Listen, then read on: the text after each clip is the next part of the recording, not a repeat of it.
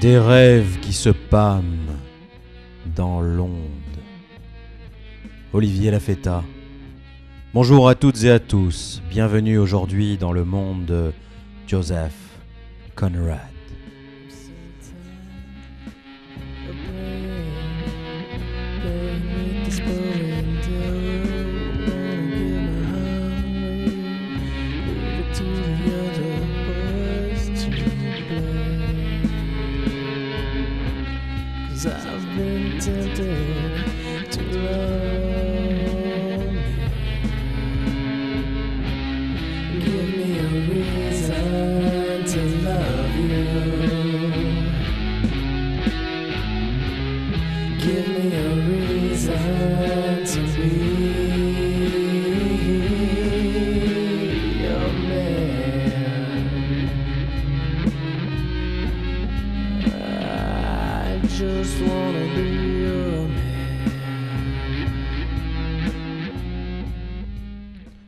Toutes et à tous, nous reprenons le parcours, la lente remontée de Charlie Marlowe, héros de la nouvelle de Joseph Conrad. Si vous nous avez suivis lors des deux premiers épisodes, vous vous souviendrez que Marlowe venait d'arriver au poste central de la compagnie qui l'emploie. Une compagnie qui importe de l'ivoire. Après sa première entrevue avec le directeur, Ma- Marlowe est pris de colère, se sachant entouré de colons imbéciles, tous s'employant à la cause juste, mais finalement et surtout attirés par l'ivoire et le gain substantiel que celui-ci représente.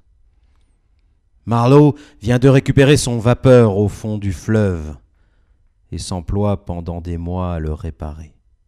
Cette opération lui prendra trois mois, comme d'ailleurs le lui avait spécifié le directeur en place. Pas si bête ce directeur. Ce vapeur doit lui permettre de remonter le fleuve afin de ravitailler et peut-être venir en aide à l'énigmatique monsieur Kurtz.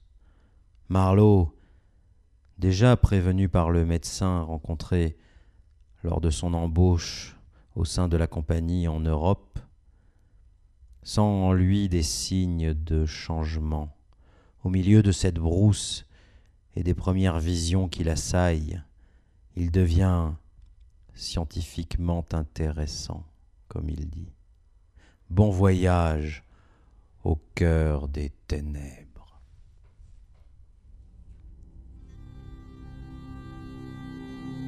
Tonnerre. Je n'ai jamais rien vu d'aussi irréel de ma vie. En dehors, cette contrée sauvage et muette qui entourait ce carré débroussaillé de la terre me frappait comme quelque chose de grand et d'invincible, comme le mal ou la vérité qui attendait patiemment le départ de cette invasion fantastique. Ah, c'est moi. Mais n'importe. Diverses choses survinrent. Un soir, un abri de paille plein de calicots, d'indiennes, de perles, de je ne sais quoi encore, s'enflamma si brusquement qu'on aurait dit que la terre s'était entr'ouverte pour permettre à un feu vengeur de consumer toute cette camelote. Je fumais ma pipe tranquillement près de mon vapeur démantibulé. Et je les vis tous gigoter dans la lumière, agitant les bras en l'air quand le gros homme à moustache descendit au fleuve à toutes jambes. Un seau de fer blanc à la main m'assura que tout le monde se conduisait magnifiquement. Magnifiquement. Il puisa un peu, plus d'un litre d'eau et à toutes jambes remonta. Je remarquai qu'il y avait un trou au fond de son seau. Je remontais à petits pas. Il n'y avait pas de presse.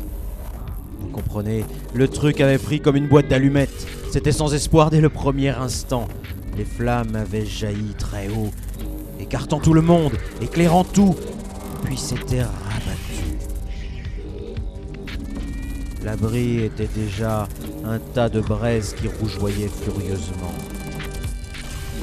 Près de là, on battait un noir. On le disait responsable du feu, d'une façon ou d'une autre. Quoi qu'il en soit, il glapissait horriblement. Plus tard, je le vis, pendant plusieurs jours, assis dans un coin d'ombre, l'air très mal en point, essayant de se reprendre. Après cela, il se leva et sortit. Et la brousse, sans un son, le reprit dans son sein. Comme dans le noir, je m'approchais du brasier, je me trouvais derrière deux hommes qui causaient. J'entendis prononcer le nom de Kurtz, puis les mots tirer profit de ce malheureux accident. L'un des hommes était le directeur. Je lui dis bonsoir. Avez-vous jamais rien vu de pareil, hein? C'est incroyable Il s'en alla. L'autre resta. C'était un agent de première classe, jeune, distingué, un peu réservé, avec une barbiche fourchue et un nez crochu. Il gardait ses distances avec les autres agents et, quant à eux, il disait que c'était l'espion du directeur parmi eux. Pour moi, c'est à peine si je lui avais parlé auparavant. Nous engageâmes la conversation et au bout d'un moment, nous nous éloignâmes des ruines m'invita dans sa chambre, qui faisait partie du bâtiment principal du poste. Il frotta une allumette et je vis que ce jeune aristocrate n'avait pas seulement une trousse de toilette à monture d'argent, mais aussi toute une bougie pour lui seul. À cette date précise, il n'y avait que le directeur qui était supposé avoir droit aux bougies. Les nattes indigènes couvraient les murs de pisé. Une collection de javelots, de saguets, de boucliers, de couteaux était accrochée en trophée. La fonction dont ce type était chargé, c'était la manufacture des briques, à ce qu'on m'avait dit, mais il n'y avait pas trace de briques, où que ce fût dans le poste, et il était là depuis plus d'un an en attente. Apparemment, il lui manquait pour faire des briques quelque chose, je ne sais pas au juste, de la paille peut-être. En tout cas, ça ne se trouvait pas sur place, et comme il n'était pas probable qu'on l'expédie d'Europe, je ne voyais pas clairement ce qu'il attendait. Une création particulière peut-être. D'ailleurs, ils attendaient tous, tous les seize ou vingt pèlerins qu'ils étaient, quelque chose, et ma parole, ça ne semblait pas leur déplaire à voir la façon dont ils prenaient la chose, encore que tout ce qui leur arrivait jamais fût la maladie, pour autant que je puisse voir. Ils tuaient le temps en médisant et en intriguant les uns contre les autres d'assez sottes manières. Il y avait un air de conspiration dans ce poste, mais qui ne produisait rien, bien sûr. C'était aussi irréel que tout le reste, que l'imposture philanthropique de toute l'entreprise, que leur conversation, que leur gouvernement, que leur simulacre d'action, le seul sentiment réel était un désir d'être nommé à un comptoir où on trouvait de l'ivoire, de façon à se faire des pourcentages. Je ne voyais pas pourquoi il voulait être sociable, mais tandis que nous bavardions chez lui, il me vint soudain à l'idée que le gaillard essayait de pêcher quelque chose. En fait, de me tirer les vers du nez. Il faisait constamment allusion à l'Europe, aux gens que j'étais censé y connaître. Il me posait des questions tendancieuses sur mes connaissances dans la cité funèbre, et ainsi de suite. Ses petits yeux scintillaient comme des disques de mica, de curiosité, bien qu'il essayât de garder de la hauteur. Au début, je m'étonnais, mais bientôt je me sentis terriblement curieux de voir ce qu'il voulait que je lui découvre. Je n'arrivais pas à imaginer ce que j'avais qui valut sa peine. C'était un plaisir de le voir se fourvoyer, car en fait mon corps n'était plein que de refroidissement, et ma tête que de cette misérable affaire du vapeur.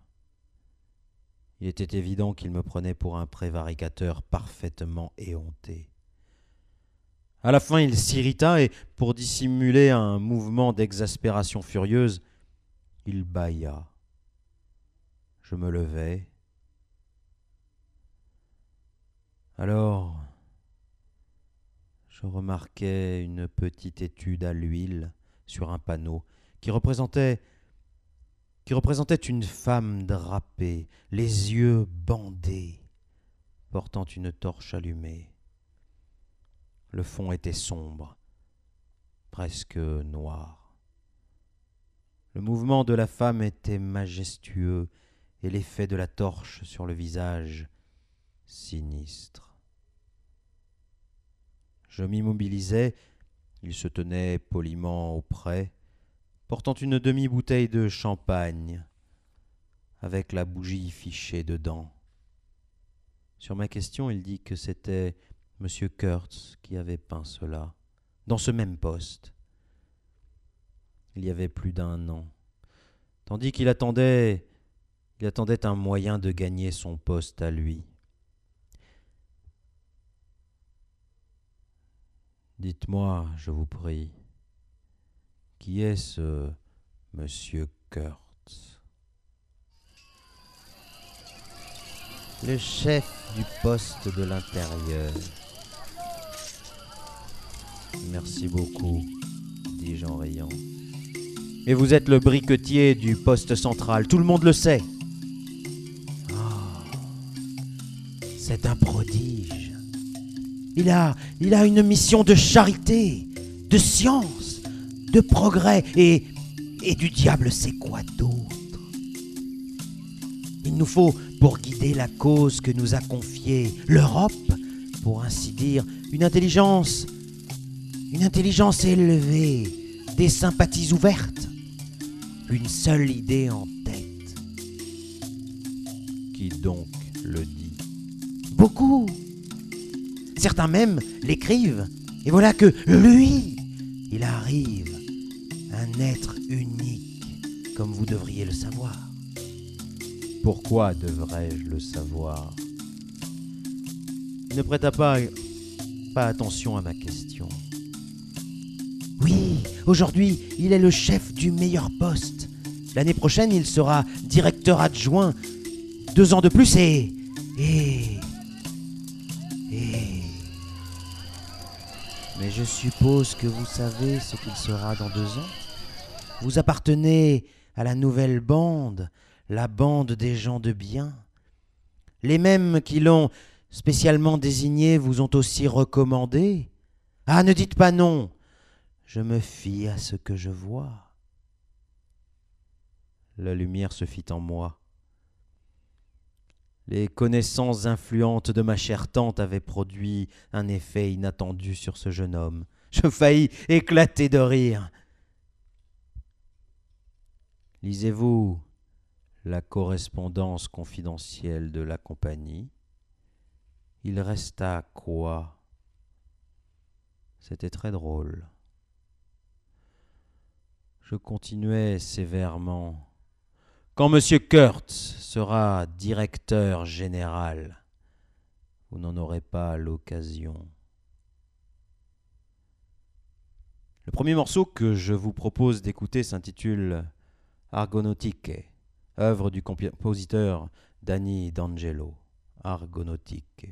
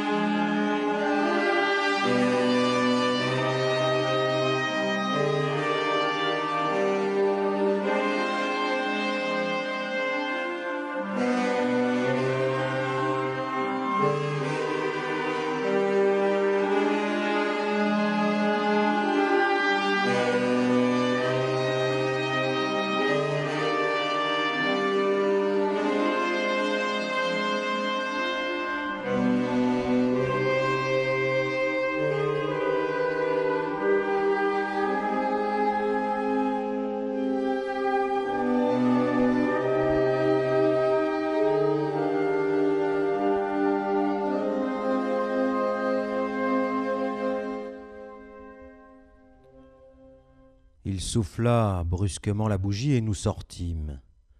La lune s'était levée. Des silhouettes noires allaient distraitement de ça, de là, versant de l'eau sur le brasier d'où provenait un sifflement. De la vapeur montait dans le clair de lune. Le nègre battu gémissait quelque part.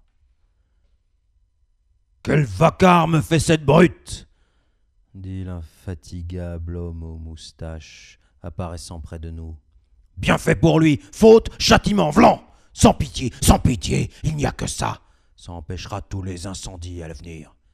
Je disais, justement, directeur. Il remarqua mon compagnon et parut d'un seul coup tout déconfit. Pas encore couché?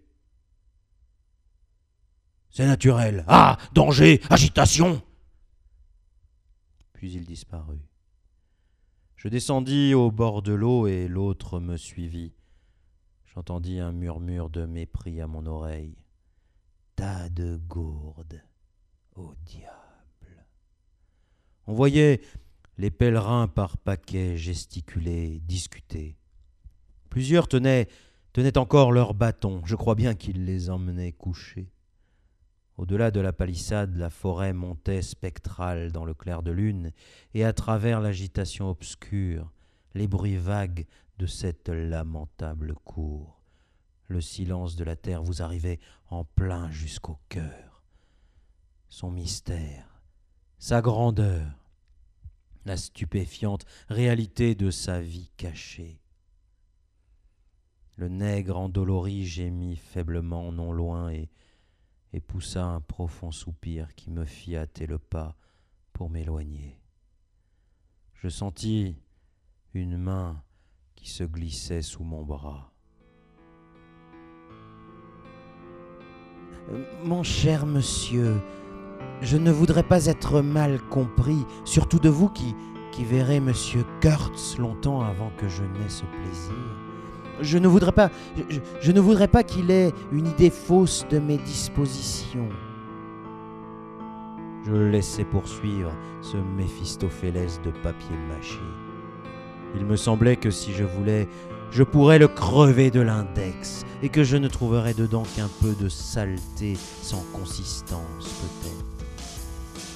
C'est, vous pensez, qu'il avait projeté de devenir directeur adjoint par la suite le chef actuel. Et je voyais bien que l'arrivée de ce Kurtz les avait dérangés plus qu'un peu. Il parlait précipitamment et je n'essayais pas de l'arrêter. J'appuyais mes épaules contre l'épave de mon vapeur, tiré sur le rivage comme la carcasse d'une grosse bête fluviale. L'odeur de la boue, de la boue primitive, sapristi, était dans mes narines. La vaste immobilité de la forêt primitive était devant mes yeux. Il y avait des marbrures luisantes sur la crique noire. La lune avait répandu sur toute chose une mince couche d'argent, sur l'herbe folle, sur la boue, sur la muraille de végétation emmêlée qui se dressait plus haut que le mur d'un temple, sur le grand fleuve que je voyais par une brèche sombre scintiller, scintiller, en suivant sans un murmure son ample cours. Tout cela était grand, en attente, muet. Et cependant, l'homme jacassait sur ses affaires. Je me demandais si l'impassible figure de l'immensité qui nous regardait tous les deux avait valeur d'appel ou de menace. Qu'étions-nous qui nous étions fourvoyés en ces lieux? Pouvions-nous prendre en main cette chose muette ou, ou nous empoignerait-elle? Je sentais la grandeur, la démoniaque grandeur de cette chose qui ne parlait pas, qui était sourde aussi, sans doute. Que recelait-elle Je voyais un peu d'ivoire en venir, j'avais entendu dire que Monsieur Kurtz y était. J'en avais assez entendu, Dieu sait. Pourtant, je ne sais comment cela, ne produisait aucune image, pas plus que si on m'avait dit qu'il y avait là un ange ou un démon. Je le croyais de la même façon que l'un de vous pourrait croire qu'il y a des habitants sur la planète Mars. J'ai connu jadis un voilier écossais qui était sûr, absolument sûr, qu'il y a des gens sur Mars. Si vous lui demandiez quelques notions de leur aspect ou de leur conduite, il était pris de timidité et parlait indistinctement de marcher à quatre pattes. Si vous osiez seulement sourire, il se mettait, malgré sa soixantaine, en position de pugilat. Je n'aurais pas été jusqu'à me battre pour Kurtz, mais, en sa faveur je fus tout proche du mensonge. Vous savez comme je hais le mensonge, comme, comme je déteste et ne puis et ne puis le souffrir non parce que je suis plus rigide que les autres, mais, seulement parce qu'il m'horrifie. Il y a une corruption funeste, une saveur de mort dans le mensonge, qui sont exactement ce que je hais et déteste au monde, ce que je préfère oublier. Cela me rend malheureux et m'incommode, comme si je mordais dans une pourriture. Question de tempérament, je suppose. Eh bien, eh bien, j'en fus assez proche lorsque je laissais ce jeune sot croire ce qu'il lui plaisait d'imaginer concernant mon influence en Europe. Je devins en un instant un faux bonhomme, au même degré que le reste de ces pèlerins ensorcelés. Et simplement parce que j'avais idée que de quelque manière cela rendrait service à ce Kurtz, qu'à ce moment-là je ne voyais pas. Vous voyez le cas? Il n'était qu'un mot pour moi je ne voyais pas plus l'homme sous le nom que vous ne faites. Le voyez-vous? Voyez-vous l'affaire? Voyez-vous quoi que ce soit? Il me semble que j'essaie de vous dire un rêve, que je fais un vain effort parce, parce que nulle relation d'un rêve ne peut communiquer la sensation du rêve, ce mélange d'absurdité, de surprise, de confusion dans un effort frémissant de révolte. Cette notion qu'on est prisonnier de l'incroyable, qui est de l'essence même du rêve. Il fut silencieux. Un moment. Non. C'est impossible. Il est impossible de communiquer la sensation vivante d'aucune époque donnée de son existence ce qui fait sa vérité, son sens, sa subtile et pénétrante essence, c'est impossible. Nous vivons comme nous rêvons, seuls. Marlowe s'interrompit à nouveau comme s'il réfléchissait, puis reprit.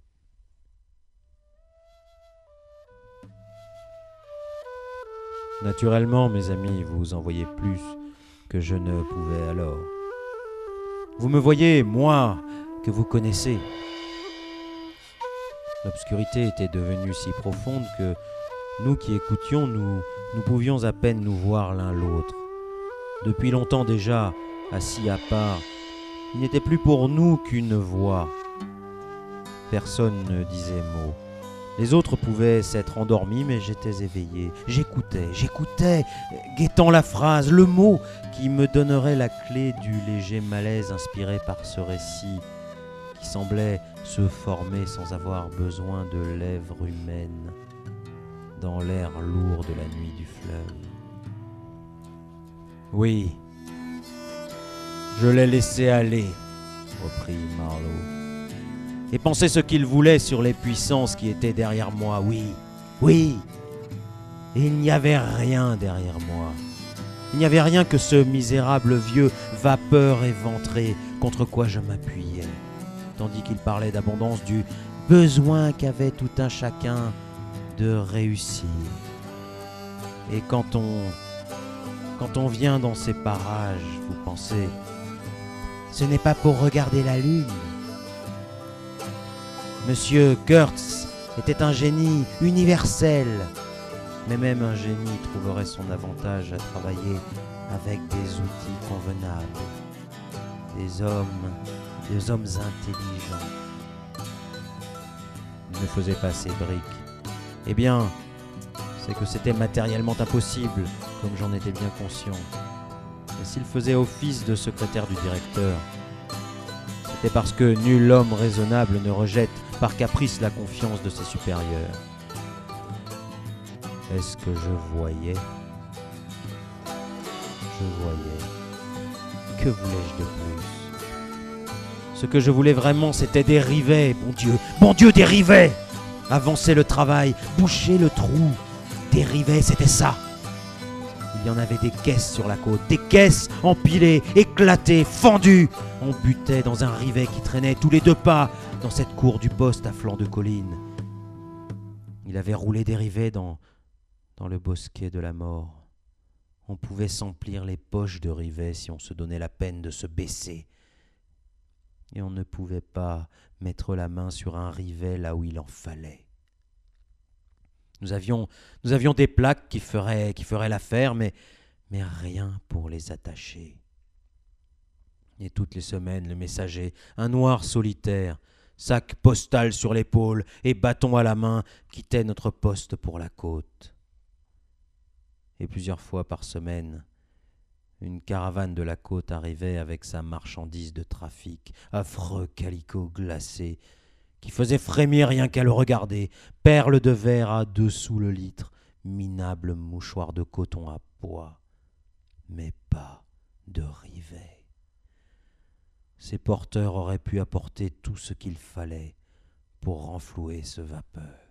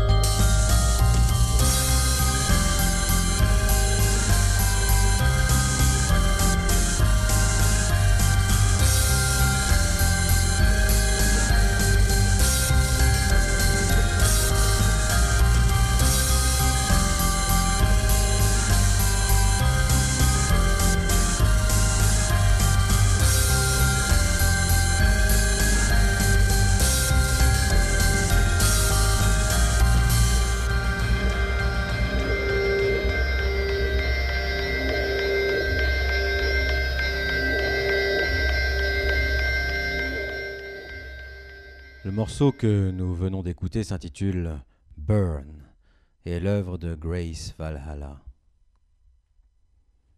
Il se faisait confidentiel maintenant, mais j'imagine que mon attitude indifférente avait fini par l'exaspérer, car il jugea nécessaire de m'informer qu'il ne craignait Dieu ni diable, bien moins nul homme au monde. Je dis que je le voyais bien, mais mais que ce que je voulais, c'était une certaine quantité de rivets, et que les rivets, c'était réellement ce qui manquait à M. Kurtz, s'il avait seulement su. Or, des lettres partaient pour la côte toutes les semaines. Mon cher monsieur, s'écria-t-il, j'écris sous la dictée. Je réclamais des rivets. Il y avait, il y avait la manière, question d'intelligence. Il changea d'attitude, se fit très froid, et soudain se mit à parler d'un hippopotame.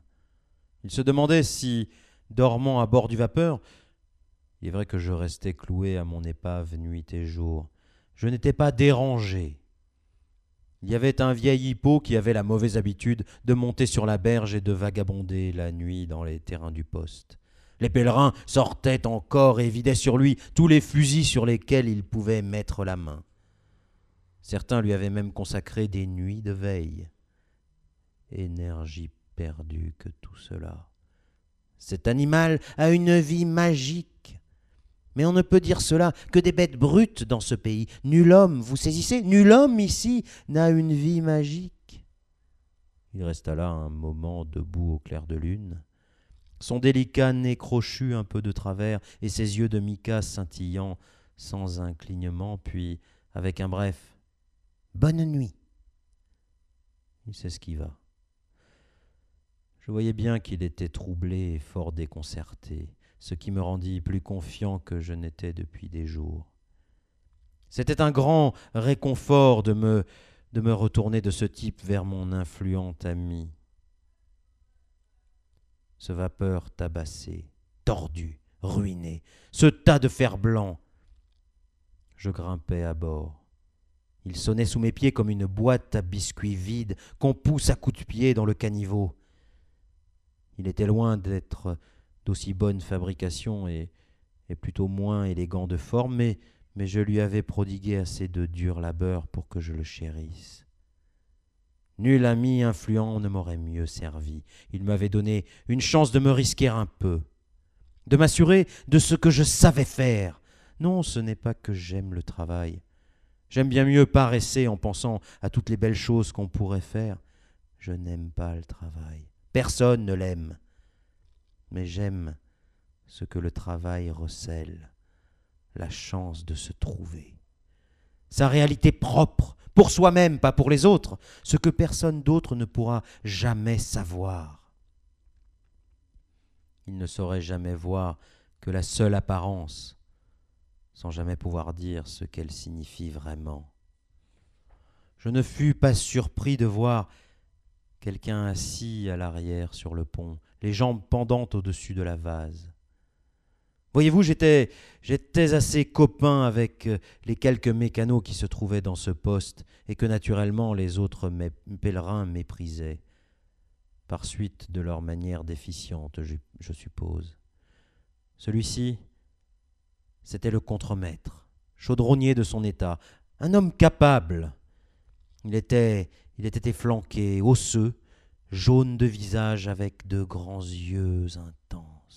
Il avait un air soucieux, et sa tête était aussi chauve que la paume de ma main. Mais ses cheveux, en tombant, semblaient s'être raccrochés à son menton et avaient prospéré dans cette nouvelle position, de sorte que sa barbe lui, lui descendait jusqu'à la taille. Il était veuf, avec six jeunes enfants. Il les avait confiés aux soins d'une sœur pour venir ici. Et la passion de sa vie, c'était d'être colombophile. C'était un enthousiaste et un connaisseur. Les pigeons le transportaient. Après les heures de travail, il lui arrivait de venir de sa cabane causer de ses enfants et de ses pigeons. Au travail, quand il fallait ramper dans la vase sous la coque du vapeur, il attachait sa fameuse barbe dans une espèce de serviette blanche apportée à cette fin. Elle avait les, des boucles à passer sur les oreilles. Le soir, on pouvait le voir accroupi sur la berge, rincer ce linge dans la crique, très soigneusement, puis l'étendre solennellement pour sécher sur un buisson. Je lui tapais sur le dos et je criais Nous aurons rivets Il se mit debout d'un bond, s'exclamant Non rivets Co- Comme s'il n'en pouvait croire ses oreilles. Vous, hein Je ne sais pourquoi nous nous sommes conduits comme des piquets. Je mis un doigt contre ma narine et je fis signe que oui, mystérieusement. Vous avez bien travaillé. Et claquant des doigts au-dessus de sa tête, levant une jambe, j'esquissais une gigue. Nous nous mîmes à gambader sur le pont de fer. Un terrible vacarme sortait de cette coque, et la forêt vierge, de l'autre rive de la crique, le renvoyait, le renvoyait en roulement de tonnerre sur le poste endormi.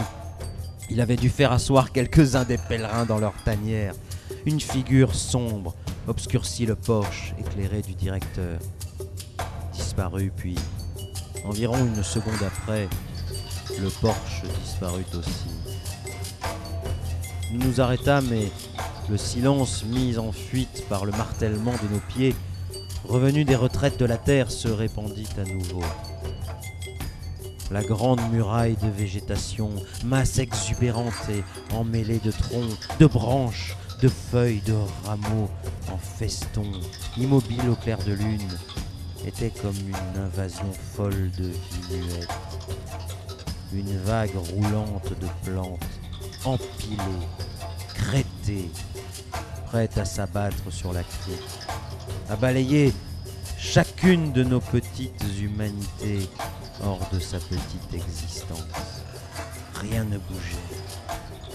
Un éclat sourd d'éclaboussement et de renaclement puissant arrivait de loin jusqu'à nous comme si un ichthyosaure avait pris un bain de scintillement dans le grand fleuve. Après tout, pourquoi ne les aurions-nous pas, ces rivets? Pourquoi pas en vérité? Je ne voyais pas de raison contre. Ils viendront dans trois semaines. Je le dis avec une certaine assurance. Mais ils ne vinrent pas. Au lieu de rivets, il vint une invasion, une plaie, une visitation. Cela se fit par sections pendant les trois semaines qui suivirent. Chaque section précédée d'un âne portant un blanc, vêtu de neuf avec des souliers jaunes, et qui s'inclinait de cette hauteur à droite et à gauche vers les pèlerins impressionnés. Une bande querelleuse de nègres boudeurs aux pieds endoloris marchait sur les talons de l'âne. Un stock de tentes, de pliants, de cantines, de caisses blanches, de ballots bruns se déversaient dans la cour, et l'air de mystère s'épaississait un peu sur la confusion du poste. Cinq semblables lots arrivèrent, avec leur air absurde de fuite désordonnée, dérobant le butin d'innombrables magasins de confection et d'alimentation qu'on les imaginait après un raid, emportant dans la brousse pour les partager équitablement. C'était un fouillis inextricable d'objets convenables en eux-mêmes, mais, mais que la folie des hommes faisait paraître comme le produit d'une rapine. Cette pieuse bande se nommait Expédition pour l'exploration de l'Eldorado. Et je crois qu'ils s'étaient engagés au secret. Leur langage, en tout cas, était celui de, boucaniers sordides insouciant sans hardiesse, avide sans audace, cruel sans courage. Il n'y avait pas un atome de prévision ni, ni d'intention sérieuse dans tout le tas, et ils ne semblaient pas conscients qu'il en faut pour œuvrer dans ce monde. Arracher leur, leur trésor aux entrailles de la terre, tel était leur désir, sans plus d'intention morale pour les soutenir que n'en auraient des, des cambrioleurs de coffres-forts. Qui finançait cette noble entreprise? Je ne sais. Mais l'oncle de notre directeur était le chef de la troupe. Extérieurement, on eût dit un boucher de quartier pauvre, et ses yeux avaient un air de ruse somnolente. Il portait sa grasse bedaine avec ostentation sur deux courtes jambes, et tout le temps que sa bande infesta le poste, ne parla à personne qu'à son neveu. On les voyait tous les deux aller de ça, de là, tout le jour, tête contre tête en un éternel conciliabule. J'ai cessé de me tourmenter pour ces rivets. Ce qu'on a, ce qu'on a de capacité pour ce genre de sottise est plus limité qu'on imagine. Je dis Au diable et laissai courir. J'avais tout mon temps pour méditer, et de temps à autre je donnais une pensée à Kurt. Ce n'est pas que j'étais très intéressé par lui, non. Non, cependant, j'étais curieux de voir si cet homme qui était venu équipé d'espèces d'idées morales grimperait finalement au sommet, et comment il envisagerait son ouvrage une fois là?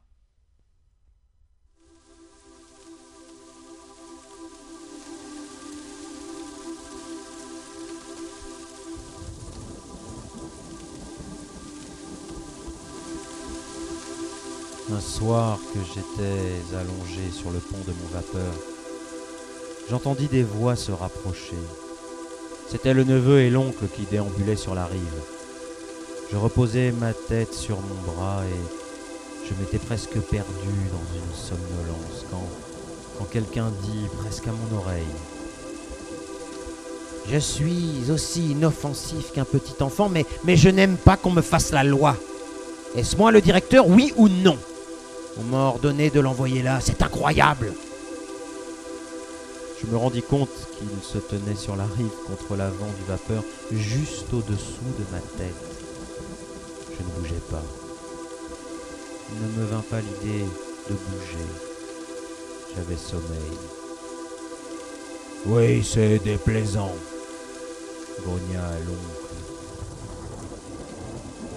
Il a demandé à l'administration à être envoyé là-bas, avec l'idée de montrer ses capacités, et j'ai reçu des instructions en conséquence.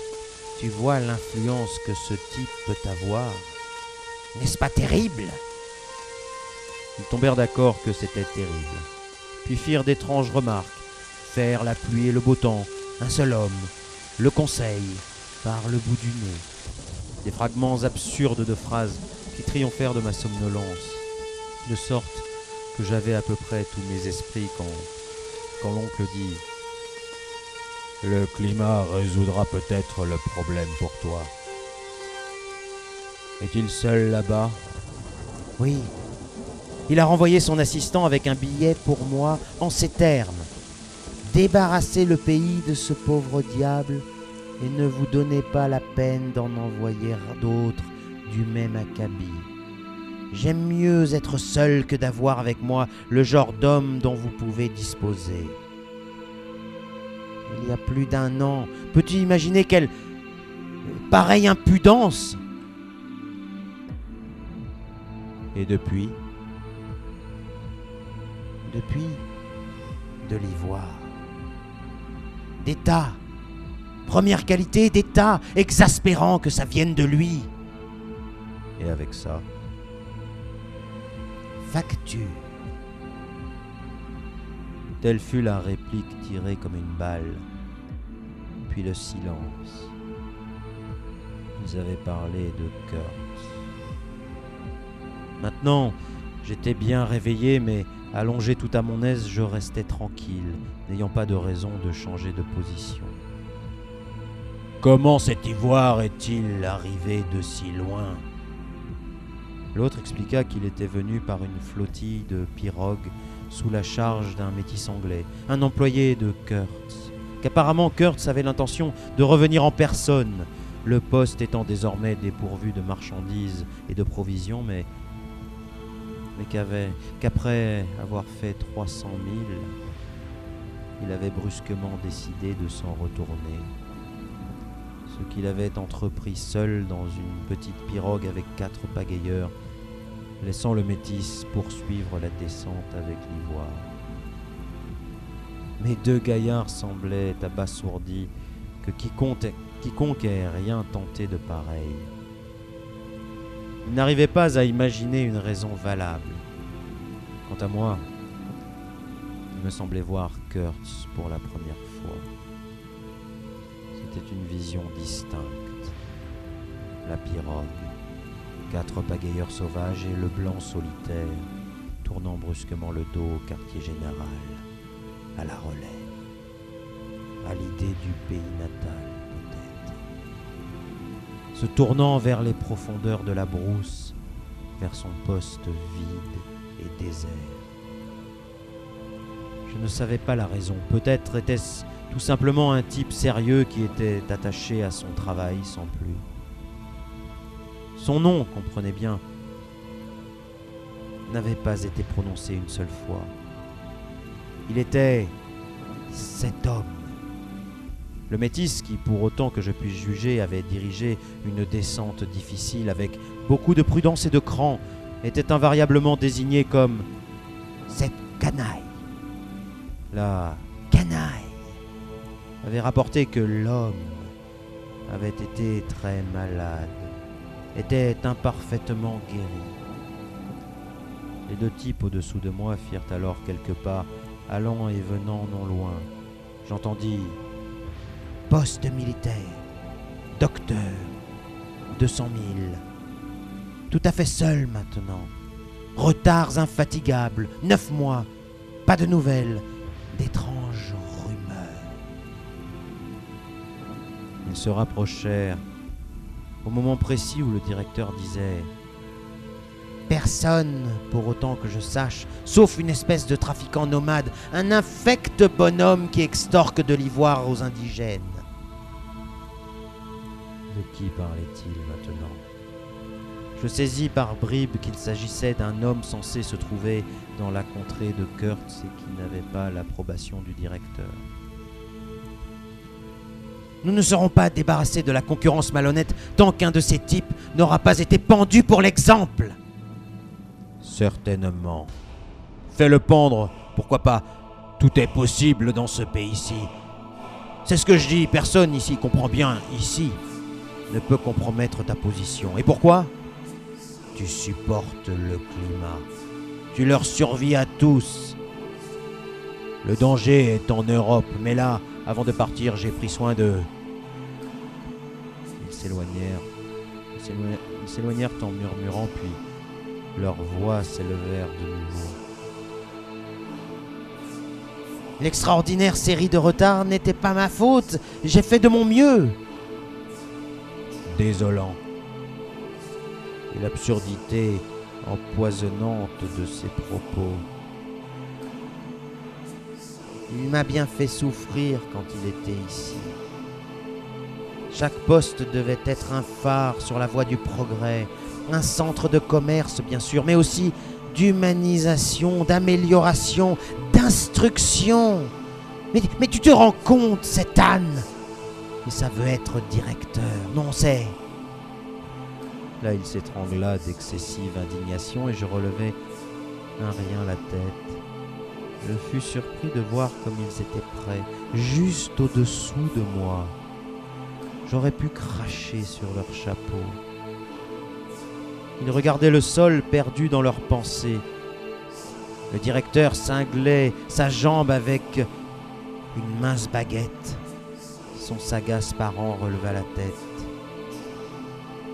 Tu te portes bien depuis ton dernier retour. L'autre sursauta. Qui, moi? Oh, oh, comme un charme. Comme un charme. Mais les autres, bonté divine, tous malades. Ils meurent si vite en plus que, je n'ai pas le temps de les renvoyer d'ici. C'est incroyable. Ah. Ah, tout à fait. Ah, mon garçon compte sur tout ça. Je dis bien compte sur tout ça. Je le vis étendre un bras comme une courte nageoire en un geste qui embrassait la forêt, la crique, la vase, le fleuve, semblant d'un geste déshonorant faire signe à la face ensoleillée de la terre pour solliciter traîtreusement la mort tapie, le mal caché, les profondes ténèbres au cœur des choses. C'était si stupéfiant que, que je me levais d'un bond et tournais mon regard vers la lisière de la forêt, comme si j'avais comme si j'avais attendu une manière de réponse à cette noire démonstration de confiance. Vous savez, quelles sottes idées nous viennent parfois. L'altière sérénité faisait face à ces deux figures avec sa patience inquiétante, attendant que s'éloigne une invasion fantastique. Je je vous propose une pause musicale avant d'en- d'entamer la fin de notre épisode de ce soir.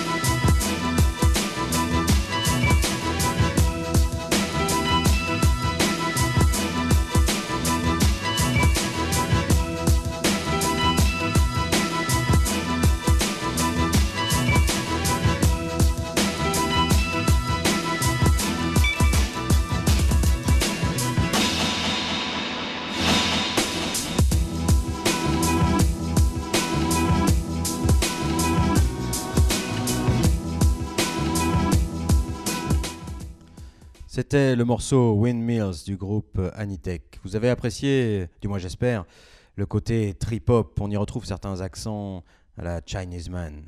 Anitech, une très belle découverte pour moi. C'était le morceau Windmills. Ensemble, ils jurèrent tout haut de simple peur, je pense.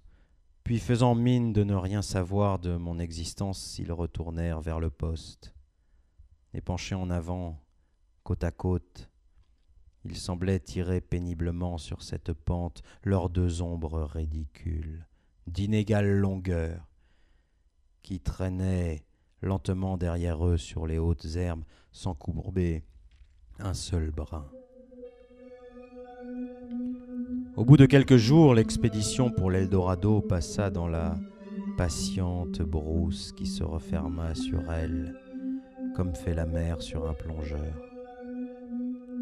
Longtemps après vint la nouvelle que tous les ânes, tous les ânes étaient morts. Je ne sais rien du sort des animaux moins précieux.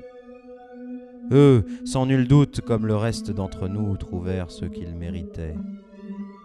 Je ne me suis pas renseigné. J'étais alors plutôt ému par la perspective de, ren- de rencontrer bientôt Kurtz. Quand je dis bientôt, je l'entends comparativement. Ce fut précisément à, deux mois du jour de notre départ de la crique que nous arrivâmes à la berge, située sous le poste de Kurtz.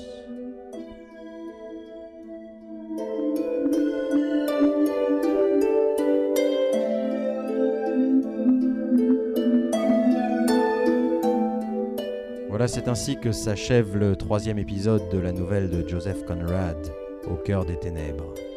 Je tiens à remercier Michael Cormier pour la régie son et Fréquence Orange pour son accueil. Auditeurs et auditrices, je vous retrouverai la semaine prochaine pour, pour remonter et nous enfoncer dans les profondeurs du fleuve à la recherche de Monsieur Kurtz. En attendant, auditeurs et auditrices, ne soyez pas trop sages. Au revoir.